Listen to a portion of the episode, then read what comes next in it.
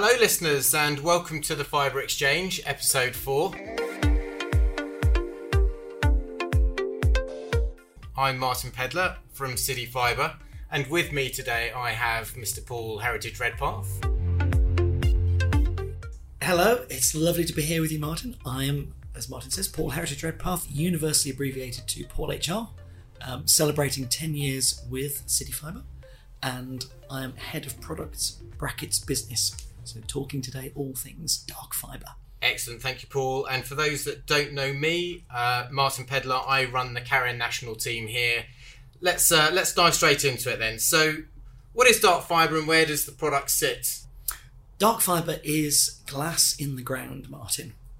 So it sits very much at the bottom of the seven layer stack, if you like. It's the building block of all the connectivity in the UK. Um, dark fibre used ooh, in quite specialist applications. So we do sell it. It's actually done really well for us but it's very different if you're used to Ethernet connectivity. So, layer one of the OSI stack is physical infrastructure. You've got, and this doesn't work so well on a podcast, but if you think of a human hair, that is about the size of a standard fiber. So, what you actually see in the photos is a human hair of glass or glass equivalent product. It's got a little bit of flex in it, usually surrounded by a piece of plastic insulation, which is what you can really see, and usually then rolled up into a bundle. So typically 12, 96, 244 individual wrapped fibres themselves in a bundle of wire buried in the ground, usually buried in a drain pipe, which we call duct. And if you've driven along one of the motorways, you might have seen purple plastic tubing along the side of the motorway. That is dark fibre duct. Fantastic. Yeah, I mean, it's often good to paint that picture, isn't it? Because I guess all of those non-engineering types out there. There is a there is clearly a build fiber.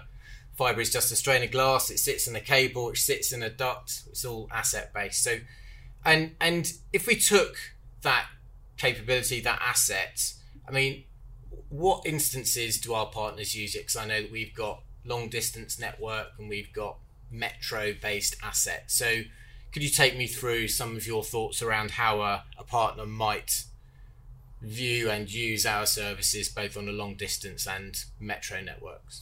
Yes, that's a really good shout. That takes us into what we'll talk about in a bit, which is tax. Always a fun topic for a podcast. So, long distance dark fiber partners would use if they're building their own national network. So it's it's quite a specific use case that one, and it's a way to get data at high speed on long distance. And the trick with dark fiber is it's literally unlit fiber, as in its physical asset. We would sell you that asset, and you as a partner then put your own, I always call it a big torch, on either end of the fiber to send light down it. The light's converted into like a torch pulse on and off, converted into ones and noughts, which becomes digital information, which we all know as the internet. So, classic example is building a ring, and I say a ring because when you're building a national network, the first rule of networking is to have resilience. So you always have two paths. So rings typically figure of eight or multiple figures of eight to allow a position between two points. If something goes through one of those fibers, usually a JCB, there's then another point for the network to run to. So that's long distance dark fiber. What we do, which is very distinctive, I think, in the UK, is we do single priced connections within a city, within a metro serving area. So nobody else prices the product quite like that. And we do that because we've got an unusual density of asset within our cities. So that gives you, if you're a partner with a local data center in a city, you can take a very cost effective input from us and you can light that yourself by putting the big torch at one end, electronics at the other, and sending light back and forwards up that link. And the thing with dark fiber is it's endlessly expandable. So it is literally constrained by the speed of light. And as we move on, the generations of electronics at each end are getting better and more sophisticated. So they allow more speed and more capacity down the same fiber. So it's effectively just extensible connectivity technology, which makes it quite different to a classic sort of EAD style Ethernet where you buy a bandwidth and that's the bandwidth that you're always going to get. Excellent. It sounds like a product that all of our partners would want, but we, we know that's not necessarily the case, Paul. So, in the context of our market, so we look at the channel, um, channel operations from, I guess, our resellers through to our, our carrier operators. How do you see this product fitting in across those groups, or do you do you not see it in some, but you very definitely see it in others? It definitely depends what your business model is. So it's, as I say, it's lower down the technology stack. You've got physical infrastructure, you've got Ethernet, and then you've got IP services sitting on the top, layers one, two, and three of the stack. And as you go up the stack, you get more sophistication, you get more value in the chain. Um, but dark fiber allows you to go in at the bottom and extract the best possible price for a service and allows you to differentiate the service. Well, some of our partners take dark fiber, they've got the expertise to light it themselves, and they offer really quite distinctive bandwidths or capacities across that fiber. Carrier market, absolutely. Um, that's classic sort of territory for let's buy that from City Fibre and put our own services on top.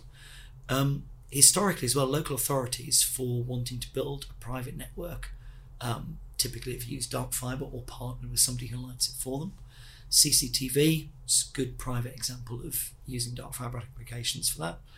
So it is it is something that has real distinctive value if you've got the expertise, both in handling, putting the electronics on the end, and of course doing the service and the NOC maintenance of those circuits. Yeah, and I think that's quite interesting because I know that um, in my partner base we've we've had opportunities across the stack actually. So yes, right at the top end you've got your carriers that are purchasing this to do some of their long haul, back haul type operations, but then you know closer to the to the customer we've got people using them to extend their network connect data centers and what have you so you know certainly has its uses for all partners across the spectrum so um, I think we've kind of talked a little bit about what they use it for in terms of building their infrastructure and um, you know adding overlay services on the top of it. So adding adding light and then adding sort of uh, uh, uh services over the top of your IP. Are there any things that make it a limitation? So what are the technical requirements for our partners to, to deploy a dark fiber service? I think the thing that trips people up sometimes is how it's terminated. So the dark fiber generally lives in the ground, it'll pop up into a building. There's a choice then between terminating on a wall box or on a patch panel. So if there's a rack in the building, you would choose a patch panel which goes in the rack and just presents nice, easy connectors, or we can bring it in as a wall box and allow you to splice into the infrastructure in the building. So that's really where people, I think, trip up is just working through the end to end solution. But it is infrastructure, it's actually a super, super simple product. The interesting bit is what you do to light it. And an acronym you might have come across when people talk about dark fiber is something called DWDM or dense wavelength division multiplexing. And it sounds like dark magic, but if you think of the cover of Dark Side of the Moon, where you've got white light coming in, hitting a prism, and going off into different colours of light, that in a nutshell is what dense wavelength division multiplexing gives you. It's allowing a single strand of fiber to have different wavelengths, or for the sake of humans dealing with different colors of light. And each of those different colors, if you've got the right equipment on the end, can in itself be 10, 100 gig channel. So you can get a vast amount of data down a really small amount of infrastructure. And that's the magic behind dark fiber. So, thinking about that from a, a more commercial perspective, so this allows operators uh, and other partners to take what is effectively an asset because you can buy this. We, we offer it this on yep. leases and we offer this on IRUs, and I guess we could have a whole nother uh, yeah. podcast about IRUs, but I think we'll save that for another day. Um, so they, they treat this as an asset and they can build capability on the top. So when you talk about um, operators that are sort of building multi terabit networks, this is absolutely, absolutely prime for those sorts of guys. So yep. you could be you could be a mobile operator, you could be an ISP in the UK.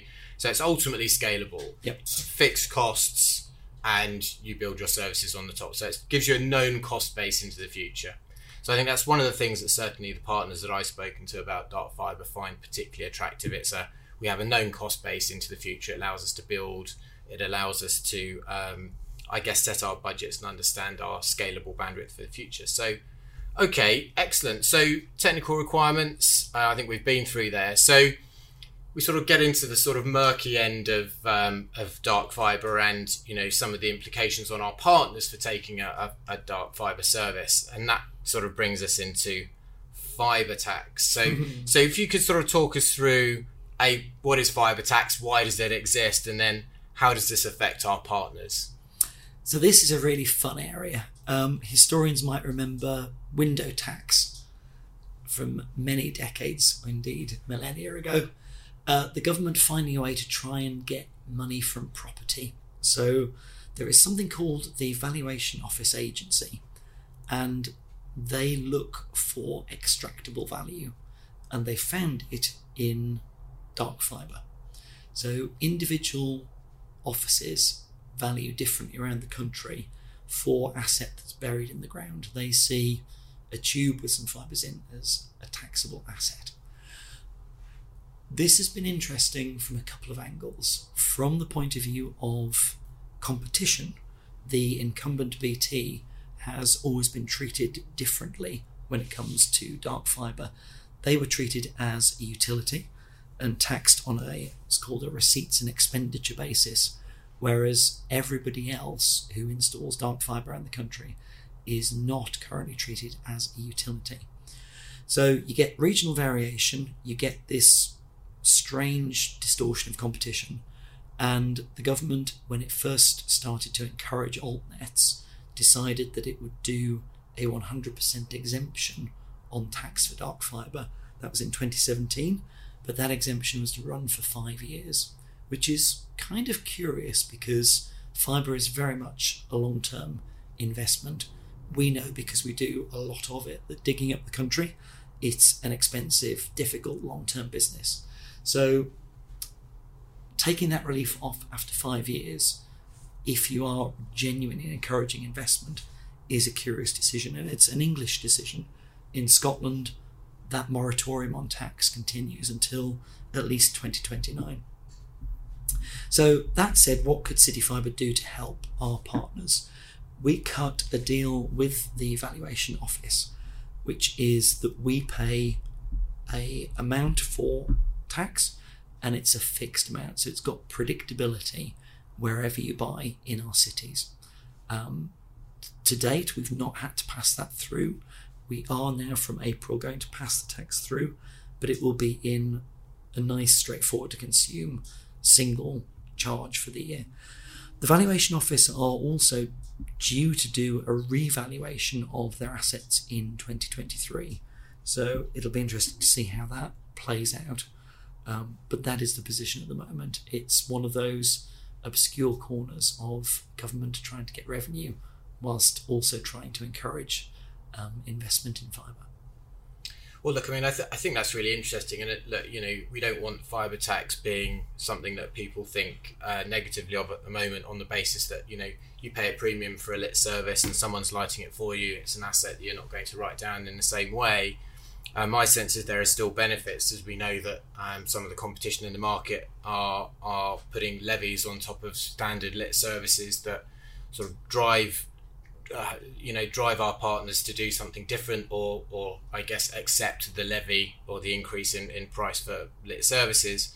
So this could be an absolutely uh, fabulous example of an opportunity to put dark fiber into the network to to fix those costs so that you've got some security going forward.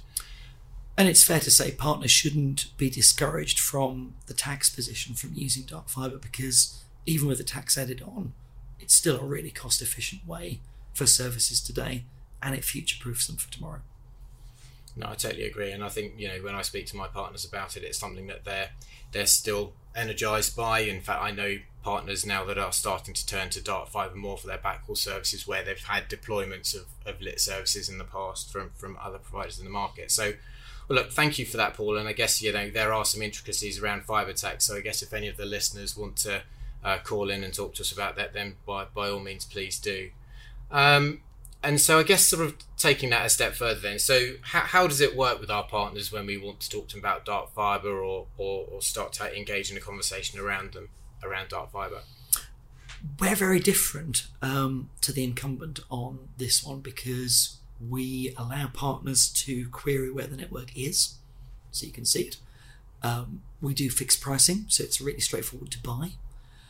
And the ordering process is equally straightforward. You provide the ends that you require, how you would like us to terminate the fibre. Is it one or two fibres that is needed? And we go off and deliver that to you. So that sounds obvious. Um, if you were to try and deal with the incumbent, it is anything but. Um, OpenReach, Ofcom have tried to encourage OpenReach to sell their fibres over the course of a number of years. In the latest round, they kind of sort of have been made to a bit, um, but that product is really through gritted teeth. It's either dark fibre between fairly obscure exchanges or a product called dark fibre access, which difficult to consume. SLA on it is wildly different to what you get on a lit service from OpenReach. So it's they certainly don't make it easy. Whereas for us, it's a core product, it's a fixed price product, it's the standard SLA that City Fibre offer. We do everything that we can to make it straightforward to consume. Yeah, no, I totally agree. And I think one of the questions I'd be sort of asking is, you know, is it available in all of our cities? So we talk to our partners in terms of metro and full fibre networks. Um, could could our partners buy in all of our cities? Going forward? So as we roll out, um, dark fibre is available wherever we build. It's fair to say that during the build phase of a city, we are focused on delivering the full fibre network as a standard build. So lead times in a full fibre network city would be extended because we're so busy trying to flood that city with fibre anyway. It's it's a little bit off where we are core. Um, in the established metro cities, it's just a bread and butter delivery. But longer term, yes, wherever we are, that product will be available. Excellent. Great, and I, I know that having uh, sold this on a few occasions in the past, that you know where we're selling in the metro, we also sell long distance fibre. I understand that there are some, um, I guess, points of note that partners want to be aware of if they're buying a service and it's maybe 100 kilometres or 150 kilometres. Are there any any things that you would ask our partners to consider where we're just rolling out the dark fibre service? We would need them to do some things to that? Yeah, there's there's a couple of nuances with a circuit of that length. Um, so on our side, everything I've said about dark fibre tax applies to the metro fibres. Because a long distance network spans different rating authorities, it's usually assessed on a bespoke basis. So it's not quite as straightforward to do the tax on a long distance one, um, but it is still very doable you also need to look at the applications that you want to run over that fiber because for long distance by its nature it's probably been in the ground longer. And as with all things technology fiber technology moves on. Um, it is glass within some shielding but the optical properties of that glass vary with time. So it's worth just checking in with our pre-sales team about what precise fiber makeup is on that route if you're going very long distance as well, um, light obviously travels extremely quickly, but there is some degradation where the fibre has been spliced over time. So on an extremely long route, you might pop up and do something called a repeater, which takes the light in, amplifies it, and then fires it further along the route. So pre-sales are absolutely used to doing these sort of discussions. But yeah, long long distance fibre is the same but just with a bit more care because there's more of it to manage. For sure, good, and I think yeah, that's absolutely where I was getting at because I know that uh, that's that's been the sort of uh, subject of quite a few conversations uh, when we've been speaking to partners about it, where and how we do the amplification. But like you say, our pre-sales team are well aware of those challenges and, and prepared to deal with our partners accordingly. So I guess there was just a couple of other things I was uh, interested in picking up on. I know that you know, we we put a product uh, sheet out to the market, and we have two different variants of dark fiber. We, we can have a single, or you can have dual fiber, or you can have multiples of. Um, could you give us an indication of you know why a single, why a double, or why a pair of fibers um, in any particular circumstance? Yeah, certainly. So if it's an access circuit, then pretty much everybody for access uses one fiber, and the two boxes at the end communicate with each other over the fiber, so they'll send and receive. If you are doing um, a network to network interconnect in one of our FEXs or in your third party data center, then when you're connecting um, very large scale traffic together in data centers, those ENNI connections are two fibers, one going one way, one going the other, send and receive. Um, and that is just a function of trying to maximize the speeds that you can get on the electronics on that sort of shorter run. So that's really where the distinction comes in. If it's access, one fiber is normally absolutely sufficient. If it's a data center cross connect, the nature of those ports is such that they are typically connectors that expect a connection going either way, so it's two fibers. If you're doing infrastructure into, for example, a multi tenanted building, that's where you would look at buying a bundle from us, so 12, 96, 244 star fiber bundle. Um, but yeah, those are normally how we do it. All right, Paul. Look, so I, I think um, we've been through uh, a fair bit there. To be honest, I would urge all partners if they're interested in uh, looking at some dark fiber with fibre, please do get in touch with your account teams. Um, and if you actually want to find out any more, please do go to cityfibre.com. And um, I would also like to give you some guidance on the, the next of the series of the Fibre Exchange, which will be Ethernet Flex, episode 5. So watch out.